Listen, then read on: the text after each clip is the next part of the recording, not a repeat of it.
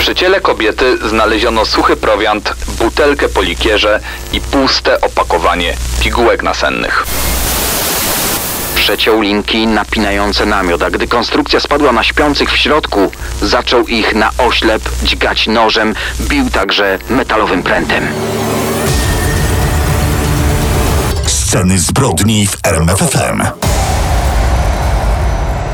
No to słownik do języka szwedzkiego, tutaj jeszcze norweski, o jeszcze fiński. A jak będzie po szwedzku, Jesteśmy przygotowani. Tak samo jak po norwesku. A mógłbyś się po fińsku przedstawić w takim razie? Oczywiście dla naszych słuchaczy wszystko. Kamil Barnowski. Jaki ten szwedzki prosty i fiński i norweski?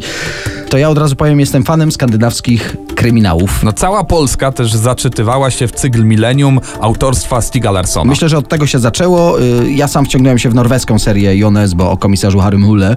Y, Zastanawiam się, co takiego ma w sobie ten półwysep, że doprowadza ludzi do tak skrajnych zachowań, no, No nie? wiesz, to jest daleka północ, dzień bywa znacznie krótszy niż u nas, wcześniejsze wieczory, długie noce, organizm funkcjonuje zupełnie inaczej, a co dopiero psychika. No tak, a później po pół roku zmiana, wtedy są białe noce, a Zgadza to równa się. się bezsenność. Poza tym półwysep to jednak jakaś izolacja, nie? No i surowy klimat wymaga twardych ludzi, którzy z problemami rozprawiają się w sposób prosty, skuteczny, a czasem ostateczny. Wiesz, ja ciekawy byłem, jak kryminały z książek odbijają rzeczywistość. I co ta analiza przyniosła? Skandynawia wygląda mi na Sandomierz. Tak? W jaki sposób? Ojciec Mateusz z Sandomierza, od razu powiem, rozwiązuje w serialu każdą możliwą zbrodnię. Statystycznie nie jest możliwe, by to wszystko wydarzyło się w jednym mieście w tak krótkim czasie. I tak mam wrażenie jest ze Skandynawią. Gdyby zliczyć zbrodnie z tych wszystkich książek, seriali, kryminalnych filmów, w Szwecji liczącej 10 milionów ludzi wkrótce brakłoby mieszkańców po prostu do mordowania. Zgadza się, Skandynawia wcale nie jest najniebezpieczniejszym miejscem świata, ale wiele tajemniczych i krwawych przypadków znaleźliśmy i te najciekawsze z nich dla Was dziś w scenach zbrodni w RMFFM. A zaczniemy od najgłośniejszej absolutnie medialnej sprawy. Kobieta z Izdal.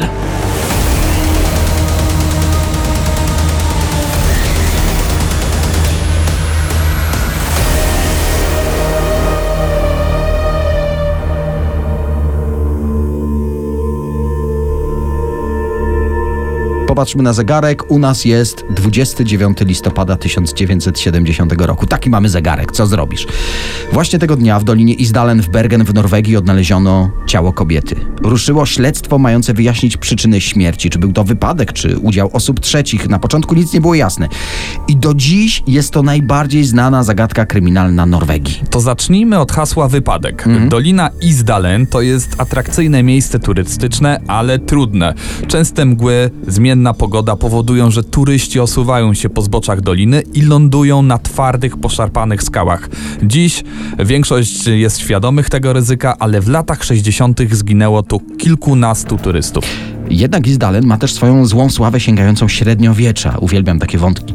Było to miejsce, w którym pojawiali się ludzie, by pożegnać się z życiem, po prostu popełnić samobójstwo skacząc ze skał. Dlatego miejscowi nazywają ten rejon Doliną Śmierci. I według najstarszych mieszkańców to błąkające się duchy z przeszłości, potępione dusze, które nie zaznały ukojenia, dręczą przypadkowych turystów. To samobójcy sprzed setek lat uwięzieni są w tych mgłach i pochłaniają kolejne ofiary. Ale zbudowałeś klimat. Jednak w tej sprawie jest no znacznie więcej tajemnic. Myślę, że powinniśmy wrócić do dnia odnalezienia tej do dziś niezidentyfikowanej kobiety. Turysta z dwiema córkami wędruje u podnóża góry Urliken i nagle natrafia na zwłoki. Przy ciele znaleziono suchy prowiant, butelkę po likierze i puste opakowanie pigułek nasennych. To by sugerowało, że ktoś w tym malowniczym klimacie mógł chcieć targnąć się na swoje życie. Duchy go wezwały. Ale racjonalnie podejdźmy do tej sprawy. Okej. Oprócz tego prowiantu są tu także dwie puste plastikowe butelki, z których dało się wyczuć zapach benzyny. Ciało jest częściowo zwęglone, przykrywają je kamienie i liście, jakby ktoś chciał próbować je ukryć. Co z kolei sugeruje wprost, ktoś kobietę zamordował i próbował spalić zwłoki, a może odurzył tabletkami i spalił ją żywcem. Jest to bardzo prawdopodobne. Sekcja zwłok wykazała, że w żołądku tej kobiety znalazło się 50 tabletek nasennych, a w jej płucach wykryto cząsteczki dymu i to oznacza, że żyła, gdy płonęła. Przypuszcza się, że zmarła w cierpieniach, że zatrucie tlenkiem węgla było przyczyną śmierci, a spalenie miało na celu także ukrycie jej tożsamości. Celowo ktoś ogniem potraktował jej twarz, by nie można było jej rozpoznać. Dodatkowo ktoś usunął odciski jej palców, by nie można było jej zidentyfikować. Ale to naprawdę nie wszystkie zagadki. Na szyi kobiety były też charakterystyczne siniaki, które wskazywały jasno. Ona była duszona.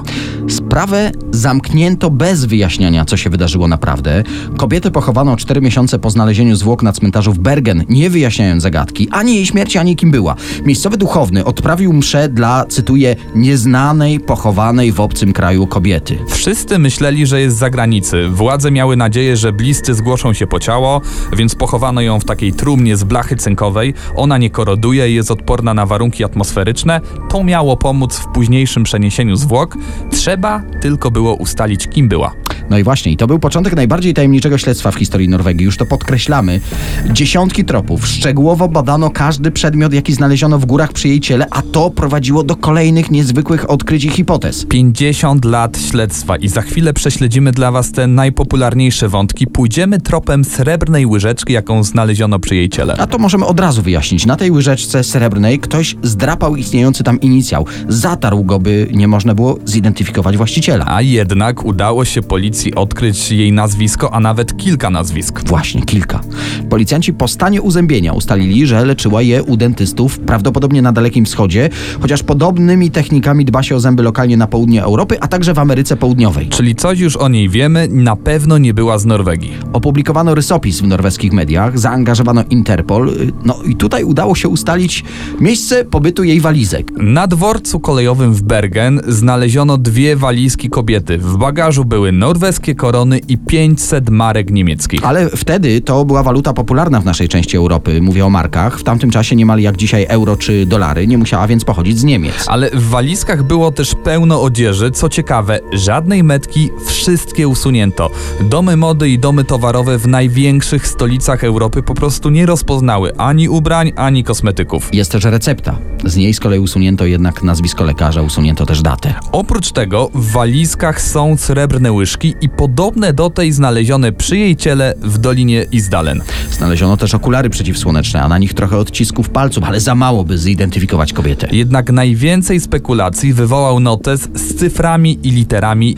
Jakiś kod, ewidentnie kobieta szpieg. Później miało się okazać, że to dziennik podróży, te liczby to daty, a litery to inicjały miast, które odwiedzała. P jak Paryż, S jak Stavanger, BN jak Bergen. Najbardziej trafny okazał się trop, wydawałoby się najbardziej czyli reklamówka ze sklepu obuwniczego. Sklep odnaleziono, sprzedawcę odnaleziono. Przyznał, że owszem, zapamiętam kobietę, bardzo ładną, zadbaną, świetnie ubraną.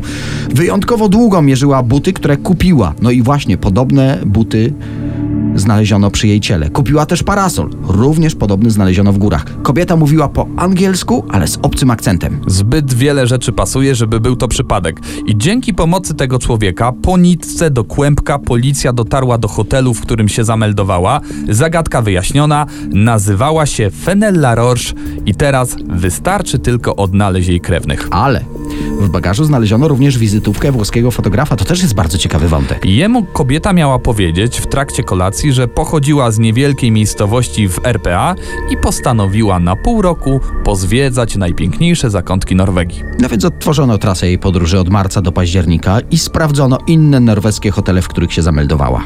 Personel zapamiętał ją. Atrakcyjna kobieta między 30 a 40, około 164 cm wzrostu, nosiła peruki, mówiła po francusku, niemiecku, angielsku i duńsku.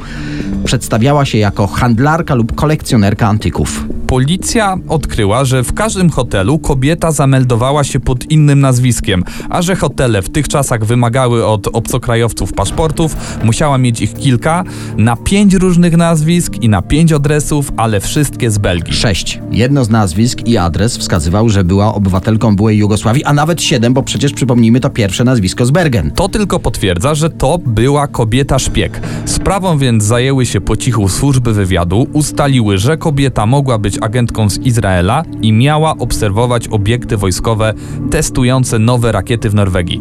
Ale albo niczego konkretnego co do jej tożsamości nie ustalono, albo, co bardziej prawdopodobne, sprawę utajniono. To może tutaj wtrącę, że w 2016 roku przeprowadzono badania DNA. Wykazały one, że kobieta była Europejką, co miało wykluczyć ten ewentualny wątek izraelski. Ale wróćmy do tego, co wiemy na pewno. Z ostatniego hotelu wymeldowała się 23 listopada.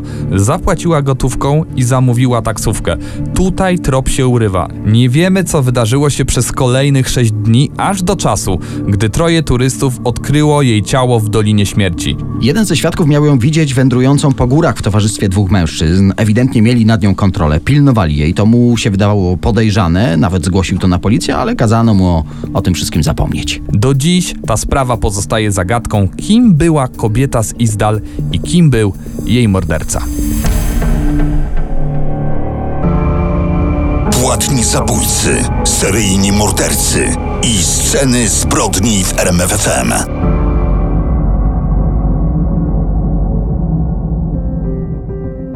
Tym razem jesteśmy w Szwecji i opowiemy wam o przypadku, y, w czasie którego może wam się wyświetlić film. Skąd ja to znam? Gdzieś to już widziałem. Co ciekawe, polski film. Rzeczywiście, te tragiczne wydarzenia zostały niemal jeden do jeden przepisane na ekran, ale rzeczywistość była o wiele bardziej tragiczna. Mało tego, miało straszny epilog, kto wie, czy nie dający więcej do myślenia niż cała ta zbrodnia, o której będziemy mówili. Ale do epilogu przejdziemy, na razie kończmy prolog i najważniejsze fakty. Jest rok 2009, 16-latkowie szykują się w całej Szwecji do balu na zakończenie dziewiątej klasy. To taki jakby bal po gimnazjum, nie wiem, prawie jak studniówka, coś takiego. I do tego balu przygotowuje się również Terese Johansson Rocho, uczennica prywatnej szkoły. Wszyscy jej koledzy mają dobrze sytuowanych rodziców, pochodzą z dobrych domów. Teresa jest w dodatku zakochana, szczęśliwa. Kilka dni temu całowała się z chłopakiem swoich marzeń, z Timem, no i nie ukrywa, że liczy na coś więcej. Jednak w tym całym pięknym romansie, jak do tej pory to wszystko wygląda, jest jeden problem. Tim ma dziewczynę o imieniu Tove. Teresa o pocałunku opowiedziała znajomym. Sprawa dotarła także do tej dziewczyny Towe, która robi Timowi straszną awanturę, chce go rzucić po półtora roku związku. No ale ten zarzeka się, że ten pocałunek z Teresą to był tylko dwusekundowy błąd, chwila zapomnienia, że to Towe jest największą miłością jego życia, nawet ma ochotę jej się oświadczyć. Dziewczyna wpada więc na pomysł, by przetestować tę wielką miłość chłopaka. On ma udowodnić, że ją kocha i tutaj pytanie jak? Po prostu zabijając Teresę, z którą się całował. Para regularnie wymienia się wiadomościami. Towe domaga się zabójstwa. Tim ma różne pomysły. Jak? Kiedy to zrobi?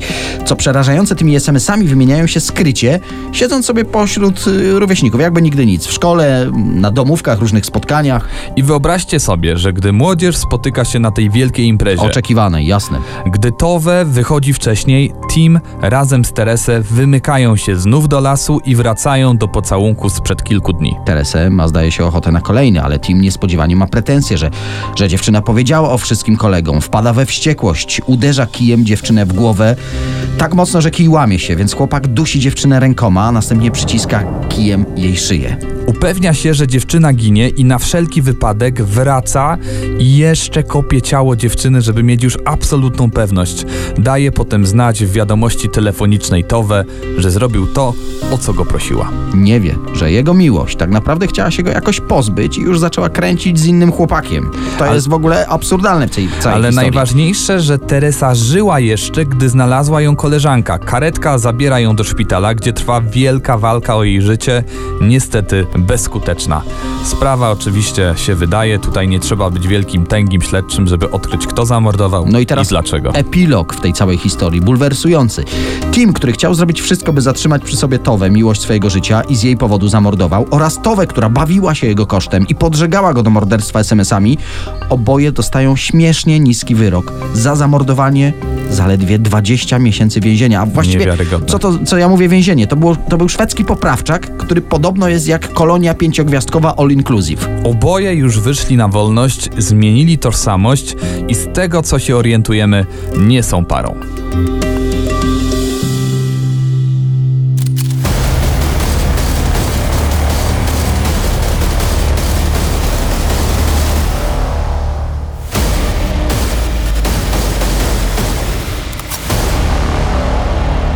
Wyjaśnijmy teraz, że jest 5 kwietnia 2008 w programie Sceny Zbrodni. Dzisiaj o tych najbardziej niezwykłych, tajemniczych zbrodniach Skandynawii. Szwedzkie miasteczko Stjarnsund.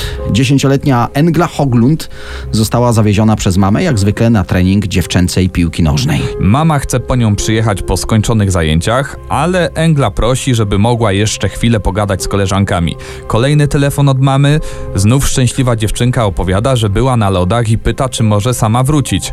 Ma przecież ze sobą rowerek, nic tutaj nie stoi na przeszkodzie, zwłaszcza, że do domu ma tylko 5 km i to bardzo bezpieczną trasą. Mama chce po nią przyjechać, no ale daje się uprosić córce, my rodzice to znamy.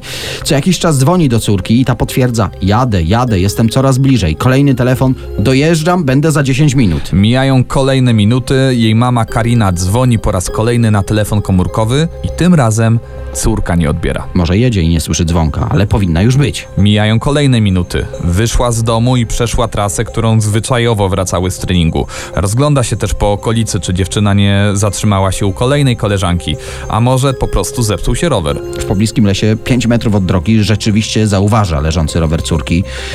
Domyśla się, że może dziewczynka zostawiła go nie mogąc sobie z nim poradzić, a może doznała jakiejś kontuzji, nie dała rady dalej jechać. Rozpytuje w miasteczku, dzwoni na policję. I tutaj potwierdza się, że dziewczyna była na treningu tak jak zwykle, że rzeczywiście wsiadła na rower i odjechała w stronę domu. Rozpoczynają się poszukiwania dziewczynki. 200 mieszkańców na ochotnika przeczesuje las w okolicy miejsca, w którym znaleziono rower. Wszyscy mają nadzieję, że oczywiście żyje, że mały aniołek, bo przecież Engla to imię oznacza anioł. Że aniołek zaginął gdzieś w lesie lub błąka się po okolicy, sprawdzają domki letniskowe, kanały, przejścia pod drogami. Wszędzie, gdzie mogła się skryć lub wpaść dziesięciolatka. Poszukiwania w kolejnych dniach trwają. Matka wysyła błagalny apel o pomoc do mediów. Wtedy telewizje pokazują zdjęcie uśmiechniętej dziesięciolatki w okularach. Patrole w całej okolicy. No właśnie, ktokolwiek widział, ktokolwiek wie. Jeden z mieszkańców w chwili, gdy doszło do zaginięcia dziewczynki, szczęśliwie dla całej sytuacji, akurat testował swój nowy aparat fotograficzny i na jednym ze zdjęć udało mu się uchwycić dziewczynkę na rowerze. To rzeczywiście była Engla. Ale jego aparat ujawnił jeszcze jedną tajemnicę. Wtedy jeszcze nie wiedział, że przypadkowo sfotografował także jej porywacza i jak później miało się okazać, jej zabójcę. Analiza kolejnego zdjęcia była kluczowa. Zrobione niespełna minutę po przejeździe rowerka, widać na nim czerwonego Saba 900, popularnego samochodu w Skandynawii. Samochód na tyle dobrze uchwycony, że policji udało się rozpoznać twarz kierowcy, a także zidentyfikować ten pojazd, no i dotrzeć do właściciela. Tym właścicielem jest Per Anders Eklund, urodzony w 1965 roku. Pracuje jako kierowca tira i akurat wtedy wyjechał w trasę. Policja więc prosi komendę z innej miejscowości, by go aresztować. Po przeszukaniu tira nie ma w nim ani dziewczynki, ani śladów, by miała w nim jechać. Za to jest laptop. Policjanci go zabezpieczyli. Na tym laptopie odnajdują dziecięcą pornografię. No i to w sam raz, by mieć podejrzenia, ale jeszcze za mało na dowód, że mógł coś zrobić Engli. Tym bardziej, że, że kierowca do niczego się nie przyznaje. Jest jednak coś więcej. E, Pobrane od niego próbki DNA trafiają do bazy danych i pasują idealnie do niewyjaśnionej sprawy zabójstwa sprzed 8 lat. Tak, w 2000 roku w miejscowości Falun, czyli niedaleko, 50 km obok, 31-letnia Pernila Helgren wracała z przyjęcia. Nigdy nie dotarła do domu, znaleziono ją martwą. Jeden ze świadków zeznał, że zauważył idącego za nią mężczyznę w średnim wieku. Pobrane wówczas próbki DNA z ciała kobiety teraz idealnie pasują do Eklunda. Wobec takich dowodów, no chyba już nie ma nic do stracenia. Przyznaje się, że rzeczywiście kilka dni wcześniej jechał swoim czerwonym sabem i minął dziewczynkę, która wpadła mu w oko. Zawrócił, wyprzedził ją, zatrzymał się w odludnym miejscu i zaczekał aż, aż rowerek zrówna się z jego samochodem. Z tego co wiemy, zagadnął do dziewczynki, co ona tutaj robi sama w lesie, że powinna jechać inną drogą, że to będzie skrót. Dziewczynka jednak protestuje, przecież doskonale zna okolice, łapie ją, ale ona się wyrywa. Nawet go kopnęła podobno. Eklund uderzył ją w głowę i wrzucił Engle do bagażnika. Gdy dotarł do domu, y, myśląc, że zemdlała, tak naprawdę okazało się, że dziewczynka nie żyje. Postanowił więc pozbyć się ciała w odległej okolicy, przy mało uczęszczanej drodze. No i w trakcie przesłuchania obiecuje policjantom, że wskaże miejsce ukrycia ciała. I tak się stało, gdy pojechali na miejsce. Policja nie była w stanie rozpoznać, że to ciała tej małej poszukiwanej dziewczynki. Jak później się okazało, Eklund próbował spalić jej zwłoki. Eklund trafia na czołówki dzienników, na paski informacyjnych telewizji, zwyrodnialec, morderca, pedofil.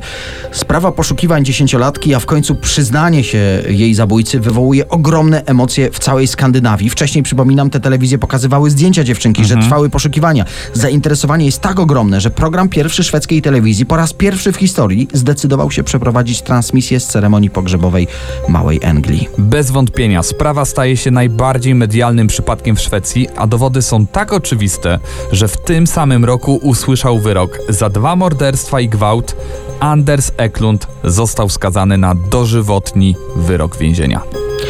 Dodajmy, że trafił do ciężkiego więzienia, do specjalnego skrzydła dla zwyrodnialców seksualnych i przestępców z podobnymi wyrokami, zwanego tak y, pieszczotliwie przez strażników seksbunkrem. Ale to nie koniec postępowania przeciwko niemu. Podejrzewa się go również o zamordowanie Malin Olson z Göteborgu w 1994 roku. Sprawa do dziś jednak pozostaje niewyjaśniona. Dodajmy jeszcze, że w 2014 roku jeden z dzienników szwedzkich ujawnił, że jest także podejrzany o zamordowanie sześcioletniej Jasminy, która zaginęła bez śladu w 97 roku. Y, A mówiąc bez śladu, mam na myśli to, że policja nie odnalazła nigdy jej ciała, traktuje jednak tę sprawę jako morderstwo.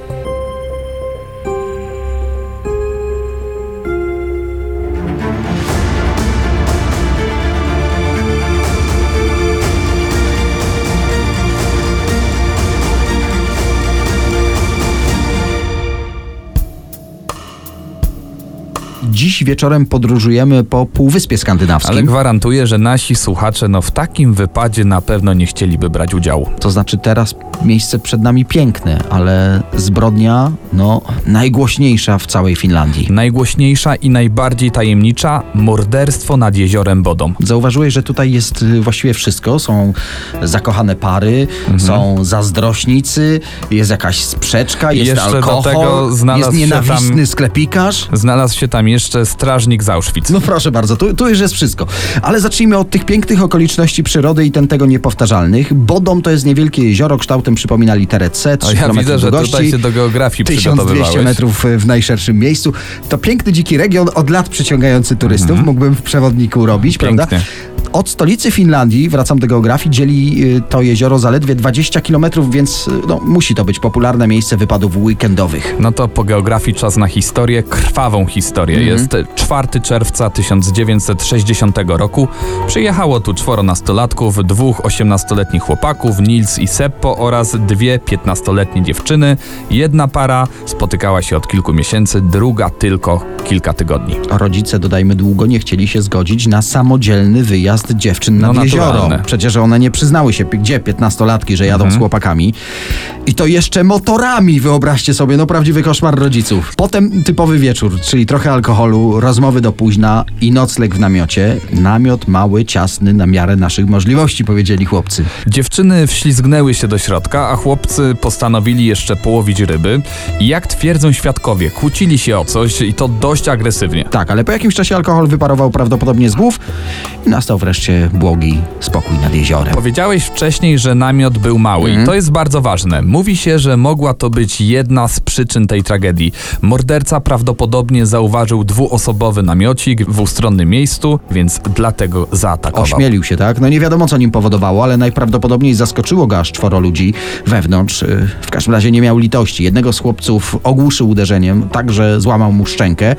To właśnie Nils, upadając, zapamiętał, jak zeznał czerwone oczy w mroku. Dodajmy, że mrok był niewielki. Czerwiec to czas białych nocy w Finlandii. Zmrok od razu przechodzi tak naprawdę w świt, ale te czerwone oczy podchwycili ludzie i domyślali się, że mogło dojść do jakiegoś, no, satanistycznego rytuału. W każdym razie Nils zapamiętał tylko te oczy i nic więcej z całej tej nocy.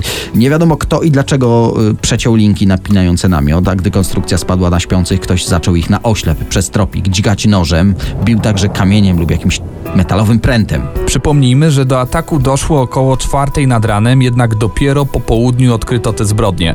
Zbiegła się cała okolica jeszcze zanim przyjechali policjanci i ci ludzie, którzy prawdopodobnie chcieli pomóc, zatarli wszystkie ślady. No, pierwsze ustalenia lokalnych policjantów, rabunek. Nastolatkom przecież skradziono portfele, kostiumy kąpielowe, zniknęły też ubrania. Dodatkowo szybko odnaleziono buty i tutaj zagrzebane kilkaset metrów od namiotu, tak jakby ktoś po prostu chciał je ukryć i to były buty Nilsa. Były całe we krwi, jakby zabójca ubrał je i w nich dokonał tej rzezi. No to może przejdźmy do y, pierwszych podejrzanych. Podejrzewano właściciela sklepiku, u którego nastolatkowie zrobili zakupy przed biwakiem. Znany był jego wrogi stosunek do turystów, no bo z jednej strony bogacił się dzięki nim, z drugiej ich nienawidził. No, No ale go nie skazano. Tak. Żona dała mu mocne alibi, że całą noc był z nią w łóżku. Ale podobno 10 lat później miał chlapnąć w saunie znajomym po dużym alkoholu. Że tych chłopaków i te dziewczyny naprawdę zabił. Zresztą na drugi dzień po tym wyznaniu utopił się w jeziorze. Z kolei jego żona, to też ważne, na łożu śmierci miała wyznać, że kłamała i wtedy męża w nocy nie było w domu. Zresztą w tej sprawie kilka osób przyznało się do morderstwa i było w niej kilka samobójstw. No sensacyjny scenariusz. Na przykład w dzień po morderstwie w pobliskim szpitalu pojawił się Hans Assmann. Dziwnie się zachowywał, był brudny od błota, no ale jego nie skazano. Dodajmy, że to właśnie on był tym SS-manem pracującym w Auschwitz i po wojnie został dodatkowo szpiegiem KGB. Bardzo ciekawy życiorys. Mieszkał w pobliżu i podobno był podejrzewany o kilka zabójstw równie brutalnych. Ale ta działalność szpiegowska, jak się mówiło po okolicach, dawała mu taką nietykalność. Zresztą niedługo później też popełnił samobójstwo. I właśnie dlatego, że podejrzani co chwilę ginęli w dziwnych okolicznościach, jest to najbardziej tajemniczy przypadek kryminalny w Finlandii. Z czasem lista podejrzanych była coraz dłuższa, a pytań było coraz więcej. Na przykład policja zauważyła, że nacięcia na namiocie nie pasują do ran. 45 lat badania różnych wątków w tej sprawie, różnych tropów. W końcu w 2005 roku nastąpił zwrot w tej zawiłej sprawie. Możliwe stały się przecież już wtedy badania DNA. Te nowoczesne techniki kryminalistyczne pozwoliły postawić zarzuty, uwaga, temu ogłuszonemu chłopakowi ze złamaną szczęką, temu od tych zakrwawionych butów. Podejrzewano, że to Nils Gustafsson, gdy wsuwał się do namiotu nad ranem, został kopnięty w twarz przez kolegę, z którym kłócił się wieczorem i to właśnie tak go rozwścieczyło, że dokonał rzezi, a napad na siebie upozorował. Ale ostatecznie sąd i w tej sprawie nie uznał dowodów. Sprawa pozostaje oficjalnie nierozwiązana.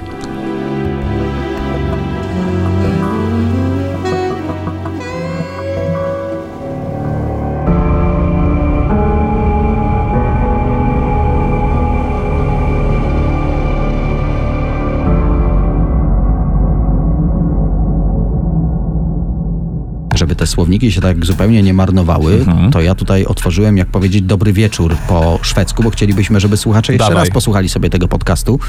E, good kwel. To ja teraz po norwesku powiem. Gukfel.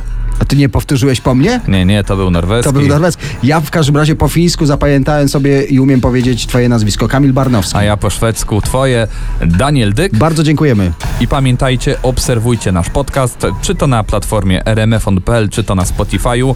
Koniecznie kliknijcie obserwuj, żeby być na bieżąco z każdym premierowym A odcinkiem. jeśli chcecie być trochę szybsi niż inni, to pamiętajcie, że premierowo jesteśmy w każdą sobotę o 21 w Radiu RMF FM.